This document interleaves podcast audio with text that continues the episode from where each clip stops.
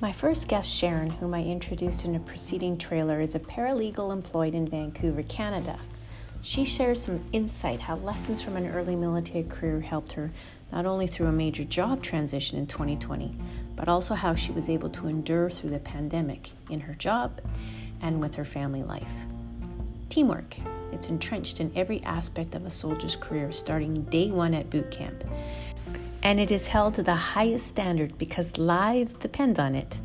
Highly functioning professionals and organizations get this principle too, but giving recognition and appreciation where it is due is essential for maintaining employees and building a culture of trust. Sharon is raw, candid, and she's funny. She's a sweet, dry Chardonnay taste of reality and doesn't sugarcoat anything. If wine is your weapon, well then, lock and load. I mean, what the fuck? Who didn't have to sit down with a glass of wine, or several, several times last year, just to process what the hell was happening? So sit down, pour a glass of wine, coffee, or tea, and enjoy. I want to begin um, this episode, and I said this in my trailer, just to give condolences to the loved ones of um, Sergeant Andrew Harnett, Calgary Police, uh, who was killed while conducting that traffic stop on December 31st. And this tragedy gave me time to take a pause and reflect on those who give their lives and continue to give their lives in protecting the safety and security of others, those are in uniform. And it was funny because it made me think about you, Sharon, of course, because um, of the fact that you too served in uniform. And I found it very ironic that I was preparing for this podcast and that incident happened. I turned and I looked at Gavin, my husband, of course, and I said, "Isn't that isn't that something?" Because Sharon too served military police, and that may just be a time that I should take as an opportunity to commend you for your service and the work that you do in the line of duty in protecting public safety. So thank you, Sharon, for doing that uh, for your time in uniform. you're, and, you're, uh, you're welcome. You're welcome. Yeah, and I think that, and it's a nice way to segue into our conversation um, by first leading with your backstory. Know, of course, your military career was very much a part of your backstory um, and how this has shaped your values and even your passion today um, and honed your expertise, not only just in your profession, but I would probably say in many facets of your life. So I'm going to let you just take it from there, your earlier career, and how has that defined you as an individual and shaped your approach um, to enduring through the global pandemic?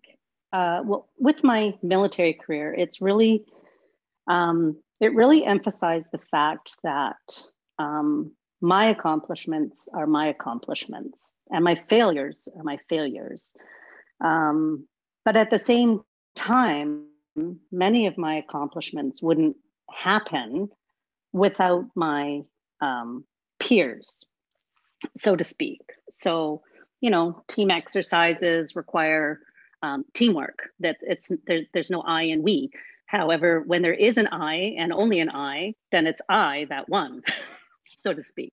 But when there's an I and I lose, then there's only an I that failed. You know, and I love how you say that taking ownership of your accomplishments and your failures. And when I read that in your responses, I immediately thought about the word grit and more specifically, um, Angela Lee Duckworth um, has a great book on grit and I was required to actually refer to that in the beginning stages of my master's program. And her theory of grit is defined as power of passion and perseverance. But then she also says that failure is not permanent. In fact, as we look at our life, failure is very much that, that turning point um, of that change, that resilience, mm-hmm. where we, we decide do I give up at my first failure? or do I keep on going?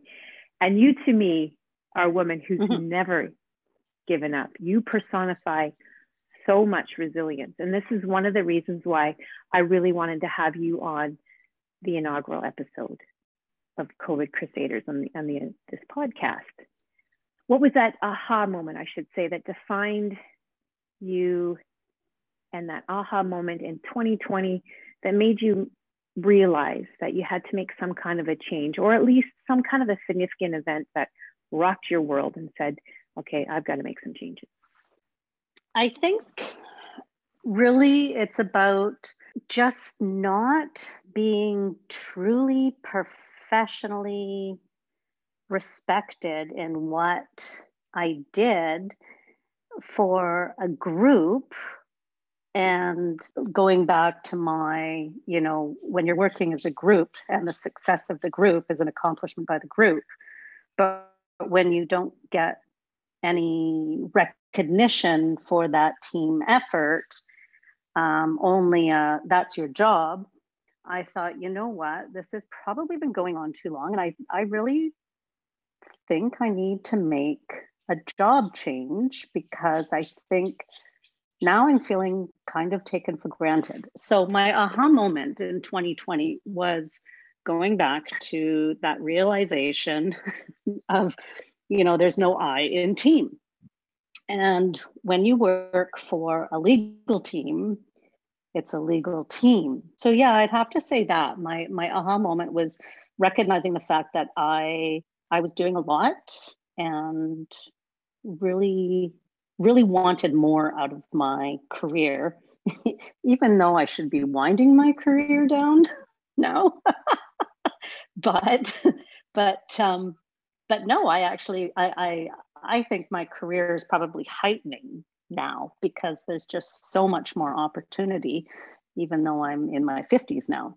And that's so true because who says that we have to stop at age 50? Mm-hmm. Mm-hmm. In fact, mm-hmm. I find for me, I am just actually now discovering who I truly am.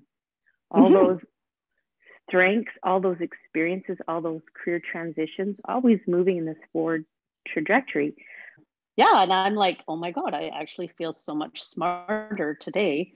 And I mean, like intellectually smarter today. And it has nothing to do with, um, you know your experience i just mean oh my gosh now i want to be a sponge and get it all in so send me to school give me the training and and and i can get that now where i am today i'm glad you said you feel smarter because that was actually one of my next questions was in that moment where you realized you had to make a change what did it feel like in that moment was it a slow sort of transition or was it bang you knew, you felt it in your instincts?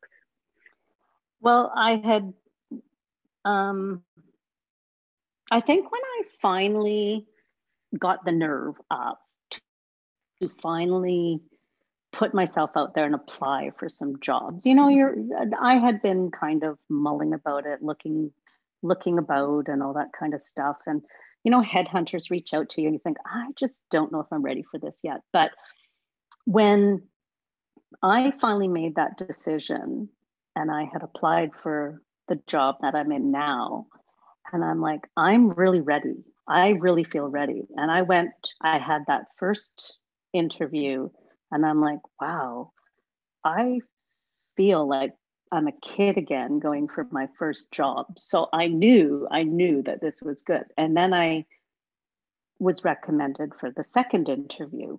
And it was with a panel of people from across Canada, all on video, and not because of COVID. This is pre-COVID, um, and uh, I, I, was like, "Oh my gosh, I'm so nervous. I'm, I'm, my palms are sweaty, my feet are sweaty, my armpits are sweaty. I'm super nervous." Um, but at the same time, that was pure excitement. And I'm like, oh my God, and not I menopausal. and not menopausal because we all know what the hot flashes are like. No, it was like pure um, nervousness, like like that nerve, but that excited nervousness. And I'm like, no, I want this like so bad. I like what you said about you felt like a kid again. This pure excitement, nervous but excitable, and um, that childlike spirit. So again, going back mm-hmm. to a reference, once again, I had to read the book, Robert Greene Mastery. Highly recommend it to anybody out there who's listening. Robert Greene. And he talks about our mastery, our creativity is that ability to connect back with that childlike spirit, things that get us all giddy inside and make us feel like, okay, I'm onto something because that is its in essence its pure rawest nature of who we are instinctively, who we want to be, mm-hmm. or the job that we want to chase after, or the goal or the change you want to make. And I want to hear more then now about that transition, like actually not only trying for this job, having the courage to put your application in for this job, but then what happened next? Oh gosh. Okay. So then they phoned me just after Christmas last year. So 2020, that is. And they're like, Congratulations, we want to offer you the job. And I was like, Holy shit. One of those, oh my God, now what do I do? I've been in my current job. And then all of a sudden I got, oh my God, oh my God, now I got to quit my job. Holy cow. Anyways, um, and they they gave me a start date. Um, I told them, you know, professionally, I need to give four to six weeks notice, even though it really legally I only have to give two. But you know, when depending on what you do, it's you, you know you have a professional responsibility to live up to. So I gave my six weeks notice mid February, beginning of February.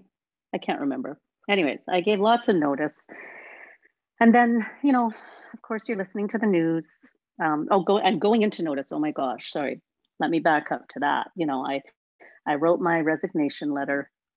Um, i called my manager into the office. I said do you have a few minutes just to speak to me? And um, and she's like yeah sure. Can you tell us about and i said well no, no. Like let's just talk about it during the meeting. So she came into the meeting and i gave my notice and she says well um, okay and and I kind of thought, okay, well that that's fine. And then and then I knew I had made the right decision when she had said to me, okay, do you mind if I make some notes so that we can learn about what to do better the next time? wow. uh, yes, I made the right decision. but um, but anyways, and then yes, so it's going to be starting the beginning of April. Um, and I wanted to take a little bit of time off. Um, so I gave my notice and I was going to finish up uh, the middle of Mar- March. And then, of course, you know, pandemic things start coming in and you know you only hear about in europe and asia and then you hear about a few cases in canada and then you know uh, the company i worked for is is you know they start having uh, what do they call it? A, a pandemic group to talk about ways to how are we going to mitigate this you know from a company perspective. They so your last week at work you're going to have to work from home. So when you leave on friday make sure you pack all your stuff up because the next week's also your last day the office yeah so i said okay so i packed everything up and then um and then of course uh they shut the airlines down and everything like that. So then, um, then my company said, "Would you mind staying till the end of March?" And I thought, well, I I can't go on a holiday now. The planned holiday I had is now canceled. I was going to go visit my daughter, and so I worked until the end of March, had the weekend off, and started in April at my new job and had my computer couriered to me, my monitor couriered to me, my whole onboarding process um, sent to me, my login credentials. It was quite um, quite an experience being onboarded in a new job 100% remotely. And it's strange because I had always said, oh my gosh, I would love to work at home full time. This would be so cool. But all of a sudden, you don't have an IT department to say, hey, I don't get this. right. Help. Help. So if in doubt, reboot. yeah, there's no there's no reboot on this though. There's like, what? I don't get this. I totally don't get this. And then, of course, age sets in, and I'm like, oh my God, I'm so stupid. I don't get this. the odd F bomb. Well, no, maybe more than the odd F bomb. Maybe that was every third or fourth word. But um, no, but actually, you know what? Surprisingly enough, it, it probably took two weeks to be onboarded, probably a week longer than it should have been. But I think I was the second person to only be remotely onboarded. So um, I think it went very well. I know that all my managers were really pleased with the onboarding process. And yeah. And I've seen your house. It's, yeah. It's a bloody command center in your kitchen. It's remarkable. And you still oh, manage yeah, to be able yeah. to cook a great meal yeah. in between monitors and stacks of papers. You've got this thing down pat. Yeah, you know? it's it's a bit of a command center. I I did have that a little bit hidden away, but then, you know, pandemic issues and the daughter I was going to visit, I ended up calling back home. Um, so my office, which was a bedroom, which became an office, is now back to a bedroom again. And my office is in the kitchen. I mean, and you, but that's okay. You, and that's okay because that's what we do as Gen X women. We make it work. Exactly. It, it is what it is. You, you you can't. you know what it's completely out of your control so who cares yeah and the perfect description i would say of of you in this case sharon is from um, again another reference uh, ada calhoun's book why women can't sleep i mean are you sleeping you can't be sleeping but she's describing this this inner courage this this fire this bengal tiger strength of gen x women and she says, she makes a reference to one of her friends who is a very successful entrepreneur. And in that um, conversation, her friend says, You know, I would hire all Gen X women to do all the hard, laborious, tedious work in our company because we're resil- resilient. We can have six screens open at once and not miss a damn thing. We're not exactly. crybabies. We are capable. We will work, work long hours we have zero sense of self entitlement. We speak up and we hold people accountable. Mm-hmm. That is a lovely description of you, in my opinion. And I've known you a very long time, very long time. Let's I mean, not say how long. Come on. well, we won't get into those details. But it was around the time that your first child was born, and he's 25. Just sliding that in there. But yeah. um, and we're going to get back to that because that is a brilliant story, and I want to keep the listeners hanging on. But um, and, and in that regard, Sharon, you to me are this highly functioning woman, and that if that by description of highly functioning is someone that takes calculated risks, i.e., leaving your job uh, for a new one, championing change in your own life, doesn't give up on the first failure, and knows how to get gritty, whatever that gritty means um, and have this resilience. This this is to me, Sharon is two levels. She's happy and calm, or she's over exuberantly happy and cool as a cucumber. I mean, did I sum that up just about right? And how do you do this? Mm-hmm, how do mm-hmm. define your grit? Oh my? God. Meds and, and alcohol. and that's perfectly okay as long as it's done in moderation. well, it's it's meds first thing in the morning, and then it's alcohol in the evening. So I think that's a perfect balance. yeah. No. Um. Yeah. Oh my gosh. So I thrive on. Now, don't get me wrong. I've got anxiety, but stress. I thrive on workplace stress. So like the more stressful the thing I'm doing, the more um, the more I want it to be successful. Because generally speaking, they're quite complicated things. But turning something super complicated into something quite simple, I love to do. Like when I'm doing a research thing for work, where I'm I'm reviewing like I don't know, a couple of hundred contracts. Um, you know how am i going to lay this out? What what are the things i'm going to you know draw out? How am i going to present this? Um, who's my audience? And, and all that kind of that i kind of thrive on that. Now mm-hmm. at home a little bit different. Like work i have control on. Home you don't have as much control. Hence the meds and the alcohol. So but um you know work work stress is so different than home stress. Oh my God, you know, because home stress, um, you don't have complete control of it. Um, mm-hmm. Whereas work stress, most of it you do have control over. You you can you can control things a lot better by reaching out to your team and saying, I'm feeling extremely overwhelmed with what I'm working on. Can you help me out? And vice versa for your teammates. Or you can reach out to your managers and say, you know what, I've got this big project. Can you maybe assign uh, that one to somebody else? So, but you can't do that at home. you can't phone yeah. up a friend and say, hello, I can't deal with my friend, my, my kid right now. Can you please take him or her? Um, or, you know, the dogs are driving me crazy. Can you uh, take them out for two or three hours? You don't have, you don't act the same way you do at work. So being in control at home is not quite the same. yeah, if you call in the control. comrades, is, yeah, and say, yeah. okay, you got take this one off of my plate while I focus on something else. I guess in the sense because you're all in in your team at work, you're all working for the same common mission, the same common goal, and yeah. ideally in a good um, organization that that exactly. prides itself on its team. Yeah, you you share in the same values. You're right. In the home life, we all have our individual values. We're all going mm-hmm. off on our own agendas.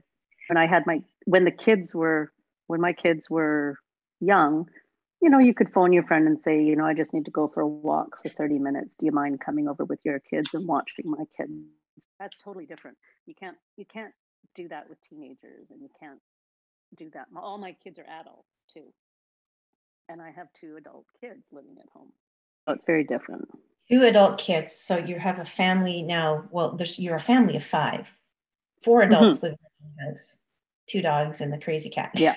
cat cat passed away cat passed away so just so just the two dogs two adult children husband and me i want to read something to our listeners uh, this really really got to me because i'd asked you um, what gives you purpose and identifies your drive to move in a forward direction i just want to read out what you said because it was so beautiful when you made reference to um, outside your profession into your family you said, At home, it's my family's happiness that gives me purpose. Oh, got me right there. The things like your kids saying, I love you before they go to bed or hang up the phone. Friends with strong shoulders when I need someone to lean on if I'm overwhelmed. A husband, this is beautiful, a husband who asks what I like for supper and that gets everything organized for it and even cooks it. And then my dog's excitement when I come home after only having been out for 30 minutes, but to them, it feels like I've been gone for years. Is this one of the tricks that you use to go back to sort of that mental check, like that pause, one, two, three, take a breath, and then just to try to identify? Yeah. yeah. Well, give us an example. Yeah. Share Actually, an example I'll give is last night. My my son, my uh, he was in the living room and he had this thing and he and he's 25 and it was i don't know where he got it but anyways it's those little sticky toys. Remember you used to get them when and you put them on the window and they'd stick on the window. Well he's like right. look at this. It sticks anywhere. And he threw it up at the ceiling and i'm like what the fuck? It's got oil on it. You're gonna wreck it. You know i've got 11 i've got 11 foot ceilings. You can't just reach it. So then he had to get the ladder and then he had to you know like 15 minutes of trying to get it off with a broom, smushing it into the ceiling more. And I'm like, oh my God, oh my God, I'm going to freaking lose it. It's okay. It's okay. Just get the damn ladder, get it off the ceiling. And then, you know, so he gets the ladder, gets it off the ceiling, and he's, and he, he goes and puts it in the trash. And then he comes back and he goes, I'm sorry, mom. I shouldn't have done that. And I go, it's okay. We'll just have to paint this ceiling. And then my daughter said, when I went to bed, she says, I love you, mom. Have a good night. Go to sleep. and I'm like, so it's like, okay, yeah, I kind of lost my cool last night. But at the end of the day, it's like there was an apology. There was an I love you. Everybody, I'm not going to say everybody was 100%, you know, happy because the mark still on my ceiling. but but you know what? It can be fixed. it's not tragic. You know, you can always leave it there. It's just the first thing I see when I walk in the room now.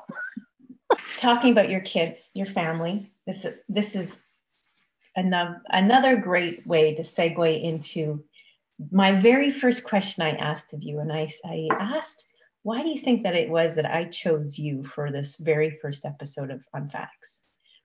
Well, I mean, you and I have known each other for a very long time. Uh, we were in the military together. Um, although I didn't work for you. I only saluted you. I only saluted. And I was just like one of those, yeah, whatever. That, there's that wave her gold off. bar thing you had, yeah. And then, um, and then we also went on a, uh, you know, once all of us were out of the military, so to speak, not out of the military, but we were on a break. Me, I was fully out. Actually, I guess you guys were just on vacation. You weren't out yet. Anyway, we all went to Australia together it was your honeymoon, but mm-hmm. we were also going to a mutual thing and took our baby. Mm-hmm. Yeah. And I got screeched in. Uh, your husband screeched me in. And let's see what else. And, and I, I lived with your husband for a year at my house. That's right, a couple of years ago when he was finishing off his commercial flying license. You know, exactly. that's alone to accept my so, husband under your roof. You thought it was hard with your kids living at home. And of course, I think it was just Alex at the time. You yeah. literally adopted another child into your household. And there you are. Except for poor Zoe, your dog, it was uh, like an all male, all testosterone household. Uh, it's no different. Thank, thank God I had brothers growing up. So really, you know, the burping and the farting was just par on the course. used to it.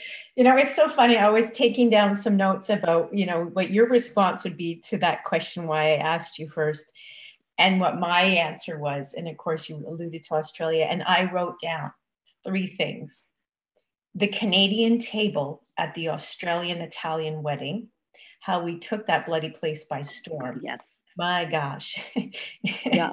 if it was the and I think it was, was it, yeah, we got the Canadian flag from the embassy. went to the embassy in Sydney, Australia, and picked up Canadian paraphernalia, as if our voices and our accents to them wasn't enough to identify yeah. our Canadian heritage. No, no, we needed the all the accoutrements to go with. Yeah. And not just any flag, the Canadian embassy's flag. the Canadian embassy's flag. There was that. I wrote down sociable that was our our word. I woke up no. with a very heavy head the next day, and it yeah. was worth it. And then yeah. And anybody might be listening. What is screech? That is a Newfoundland tradition. You get this god awful rum. You kiss the cod. kiss the cod bite. a shot. The most remarkable thing happened that night too in Australia. And I hope Naveen, if you're listening to this podcast, she has a son as a result of Screech Night. and I everybody named Screech. Screech. That's his nickname is Screech. I don't think he likes it very much though. so you've been back to Australia a couple of times because your daughter moved over yeah, there. A few t- yeah, a few times because my daughter my daughter moved over there for a couple of years, and our mutual friend in Australia um, was gracious enough to take her in for a period of time. And over there during a very difficult yeah. time. So when the pandemic hit, and she's that far away from home. Yeah, so- that was a little stressful. Mm-hmm. She, yeah, and um, she had to go for a couple of COVID tests, um, both negative, thank goodness. But that's when I started thinking, you know, if she gets this, nobody can go there and help her. And she's going to school, and I'm thinking, you know, just bring her home and she can finish up school here. Took a lot to convince her, but I think she started to the the mental health of really feeling isolated mm-hmm. there and not being able to come home and then go back for school or me coming there or my husband coming there or anybody coming to visit her for that matter um, I think it finally caught up to her, and she agreed to come home and um, and finish up school here. Mm-hmm. So, yeah, and and it was a challenge even getting her home too. What was one thing that you felt you needed to do to maintain some kind of mental stamina yourself, if you will, to be some kind of pillar of strength or role model for your daughter? being calm, no matter no matter how scared, no matter how mad, mm-hmm. nothing. I'd have to say being as calm as you can, really thinking about your words before you say them, which also means that you have to speak a little bit slower. And I, and I find when you do think about the words that you say, you say them a lot more quietly too, which comes across as more mm-hmm. calm. So even when you're mad, and I've been, and I have been mad at her, you're like, I'm not really sure you thought about what you did before you did it. You know, so so just using so you you're just trying to pick the right words, which means that you're not raising your voice, you're coming mm-hmm. across a little bit more calmly and and just saying them slowly. And and it's not patronizing or anything like that. Like you're just really picking the right words and saying them calmly. And i'd have to say that's probably been the best thing for everybody um, i still lose it every now and again though not gonna lie you you can you can apologize but you can never take back the words. So choosing if you're going to insult somebody, make sure it's not something that you're saying out of anger. it has lasting damaging effect that these things resurrect years later in their lives. Um, And they come back to haunt us and them. So you're right. I mean, I think everyone can benefit from that sage advice. I mean, calm is one of your redeeming qualities. And so it's, it, it doesn't surprise me that that would be your response. And I honestly thought if I could have called in a friend when you're in those situations, like, what do I do next? Next, how do I answer this? You got to call Sharon. She's got to be that voice of reason and calm with with me because I have moments where I cannot keep the volume or the tone of my voice. I'm learning. And, and sometimes a quick dog walk clears mm-hmm. your head and then you can come back, step away. I've done that many times. I've had to tell my son to do that many times. My husband has done that. My daughter hasn't been home long enough to have to do that yet, but she does go for many walks, anyways, mm-hmm. when she's feeling really cooped up. That's really um, a great spot for us to move into flashcards. The last part of our interview. This is where I throw it a oh, one gosh. word to, and one of those words actually will probably um, speak to what we've just been talking about, if not all of them. Flashcards. Okay. Are you ready? Here okay. it is. Yeah. Okay. Spirituality. Spirituality. I'd have to say inner peace. Yes. Yes. Yeah. Yeah. Goes with your your demeanor of that calm. so you're a highly spiritual person, and then if that's the definition. yeah. Yeah. Inner peace. Inner peace. If you're not like, peace, if you're not at peace fit with, with yourself, well, you can't be at peace with anything. There you go. Yeah, amen. Leadership. Achievement. I think I think and and leadership to me has nothing to do with being the boss. It's ah. achievement. So being the leader you know, of your just, own destiny. Exactly. Achievement. I've achieved many things with people and without people. And I'm not a boss. I've been a mentor, I've been a mentee, and I've achieved a lot. But to me, it, it's achievement. That's beautiful. Failure. Failure would have to be reflection, reflecting on why why was there failure and learning from that. Mm-hmm. Yeah.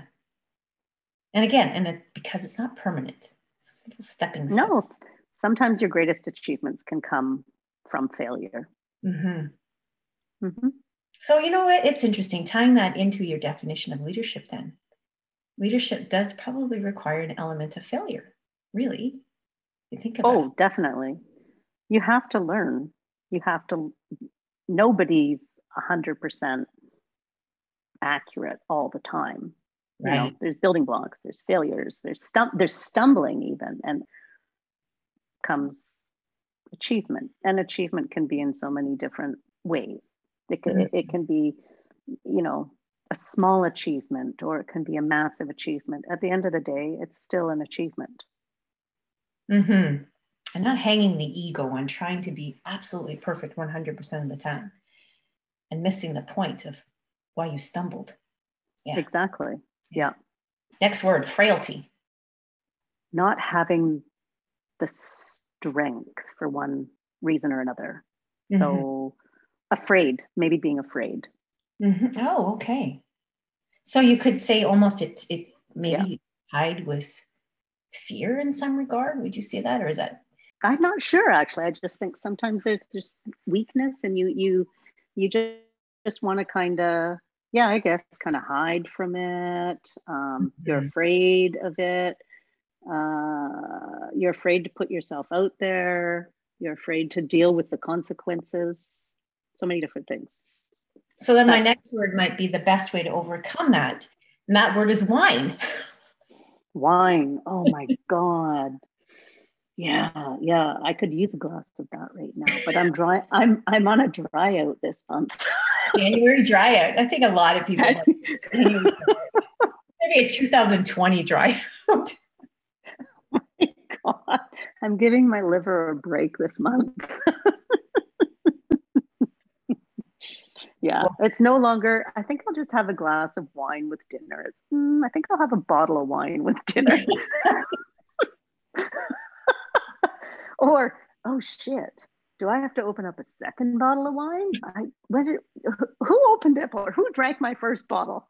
I think us women worldwide, people worldwide are just nodding their head saying, "Yeah, yeah, 2020 was definitely summarized in, in a bottle. I've, I've got a lineup of corks actually, and I put the date on the cork if it was a significant event. And, and I believe wow. I did this at our house one time when you oh. signed the cork. And yeah. hey, this bottle was open for this particular occasion. Let everybody sign the cork. It, it's almost like a story in itself. And but I realized 2020 oh, yeah. there was hell of a lot more corks than any other year combined. yeah, well, that's why I started buying screw tops we're putting the corking industry out of business. I mean, there was like fitness people who were trying to make nice cork mats, yoga mats, and we were taking all this. They, okay, we got yeah. two more on our flashcards. I love this one. Sex. I think I got three kids, so no, no. What I always reflect back on that video, that lady down in the US. I ain't got no time for that shit. it's just one of those fun words no. to say. Let's mm. see what happens with it.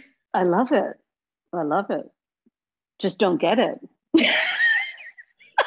but in retrospect, it is because of this word that leads to the next word.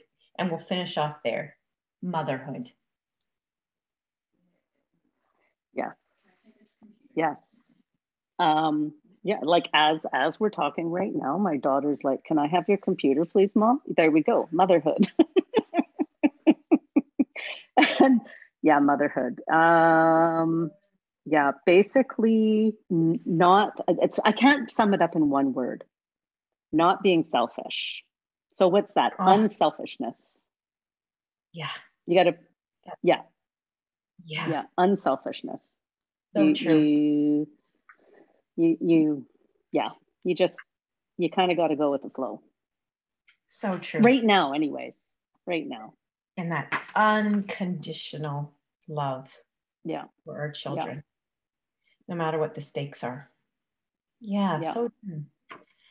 This was such a great time. Just always connecting with you, regardless of the situation, the phone and hashing it out.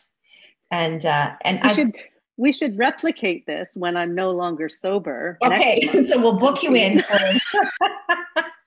We'll just do the flashcard session. we'll do a flashcard session. There might be like a spin off podcast and we'll just call it flashcards. Random thoughts. Sharon, thank you so much for bravely, courageously oh, stepping. Oh, thank you, Mary. The very first guest in this inaugural podcast.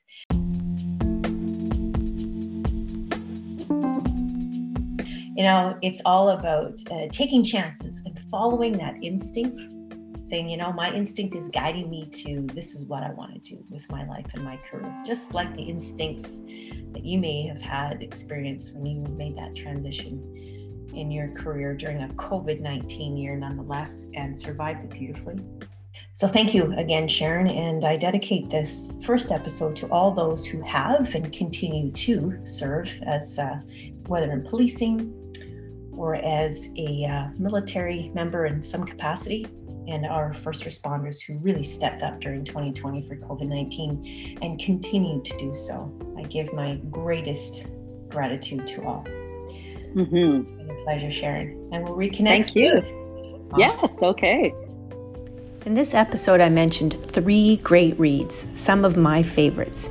And if they're not on your bedside table, on a bookshelf somewhere in your home, on your Kindle app, or download it in Audible, or whatever your favorite listening device might be, I highly recommend you consider getting them. Why We Can't Sleep by Ada Calhoun. It's a deep dive into the complexities of life as a Gen X woman at her middle age stages of life. Ada researched many women to get their perspective, and surprisingly, they all have one thing in common a quality I see in Sharon. I won't give much away of the book or the plot, but I'll take you to one of my favorite quotes The world ignores middle aged women at its peril. Robert Greene, a brilliant author responsible for their masterful work in his book, Mastery. Greene cleverly dissects the lives of some of the world's greatest masters Albert Einstein to Leonardo da Vinci, Charles Darwin, and so many more. Some individuals you may never have heard of, but reading through their journey to mastery will sure make you understand why they are worthy of recognition. I will confess, after reading this book, I was able to better hone in on my true calling in life. Want to find out how to develop your hidden talent? Here's a hint get creative, flex your brain, and become more childlike in spirit. A third book I mention is Grit The Power of Passion and Perseverance by Angela Duckworth. Just a word about me now, your host. I like to connect the dots if you haven't already drawn that conclusion all the time. I can't help but refer back to a book, a quote, a presentation, a speech someone gave once. I hear friends tell me their story and I begin to unravel and dissect it down to little life lessons. I'm always looking for opportunities to tie real life stories to common situations in the hopes that it will help someone, or maybe even myself. We all can learn from one another. Malcolm Gladwell, in his book Tipping Point, there I go again, calls this type of individual personality trait a connector. Gladwell attributes the success of connectors to, quote, their ability to span many different worlds. And that is a function of something, quote, intrinsic in their personality, like a combination of curiosity, self confidence, social ability, and energy.